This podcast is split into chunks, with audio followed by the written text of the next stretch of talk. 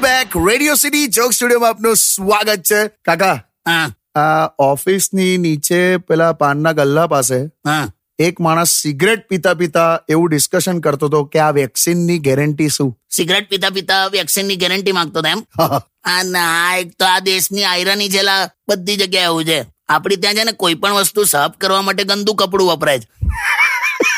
અમુક લોકો આ સિટીમાં ગયા હોય ને તો ટ્રાફિક ને ગાળો આપે જો ને કે કેટલો ટ્રાફિક છે અલા પણ તું પણ એ ટ્રાફિક નો ભાગ જ છે સાચી વાત છે આયરની છે આ બધી આયર ભીડ થી અલગ કરવું છે અને રહેવું છે ભીડમાં સાચી વાત છે મેં તો ઘણા બધા એનિમલ રાઇટ્સ વાળાને ચામડાના બૂટ પહેરીને આવતા જોયા ખરેખર ચામડાના બૂટ પહેરીને ફરતો હોય શું કરવાનું એટલે આવી આયરની તો રહે જ. એટલે અમારી ત્યાં એક પાયલોટ છે ને એને હાઇટ નો ફોબિયા બોલ શું શું કરવાનું બોલ અમે ગામડામાં બધા છોકરાઓ બધા ત્યાં હાવ તળાવમાં નાહવા પડીએ ને તો હાવ નાગડા નાગડા પડતા હોય હા તો એક પોલીસ વાળો આવ્યો ને તો કે એ તળાવની બહાર આય કપડાં પહેર મારે તારી તલાશી લેવી એટલે કપડા પહેરવી તલાશી લે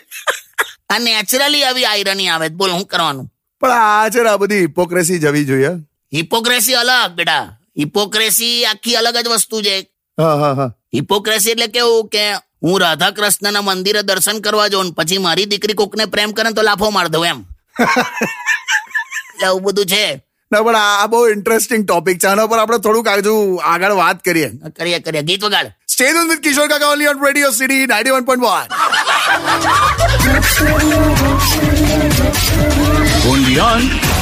Radio City. એક્સ ભાઈ ઇન્સ્ટાગ્રામ પર રેડિયો સિટી અંડરસ્કોર ગુજરાતી આને ફોલો કરો સાહેબ મજા આવી જશે